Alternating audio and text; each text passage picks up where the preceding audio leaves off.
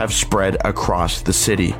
What used to be normal in downtown Eastside, which I'm not saying is right, but what used to be normal and people would just walk by, has now transferred in Kitsilano and downtown, in Mount Pleasant area. There's four random attacks a day, is what's been reported. And your likelihood of being a victim of a random assault is one in four. Wow. If you are a Vancouver resident. And again, that's reported crime. It's become the norm that if someone looks at you the wrong way, you shouldn't look back or you shouldn't say something back because you don't know what may happen. That was a story that I remember hearing as a kid about certain cities in the United States. I never thought that would happen in Vancouver. But evidently, it has. Morella Gibbo is the mother of a woman in her 30s who was the victim of a random violent assault in Kitsilano. I met with Morella to get her daughter's account of exactly what happened.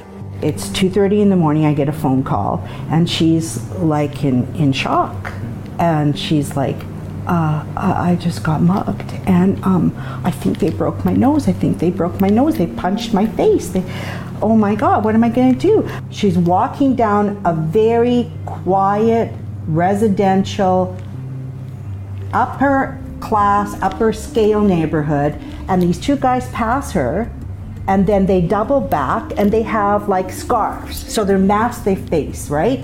And one guy grabs at her purse and rips off her strap, and the other guy takes her headphones and smashes them and then says, Give me your phone. And then he punches her seven times in the face, saying, Give me your phone, give me your fucking stuff. And she's like, What the fuck, what the fuck, what the And she's being punched in the face. I guess the one guy that had pulled on her purse, he, he hadn't been hitting her. So I, I don't know if he just thought, and walked away. And then this guy that had been punching her in the face for seven times, I, he just stopped and followed his friend. And this is this is not just to lay this out for people. This is not the downtown east side in Vancouver. No, she was on the edge of our uh, of uh, Kitsilano and Point Grey, where Point Grey the Richie Rich live. These types of attacks are becoming so common that grassroots movements are popping up across the city to address the issue of public safety in Vancouver. One of those groups, Save Our City, was founded by lifelong Vancouver resident Dallas Brody.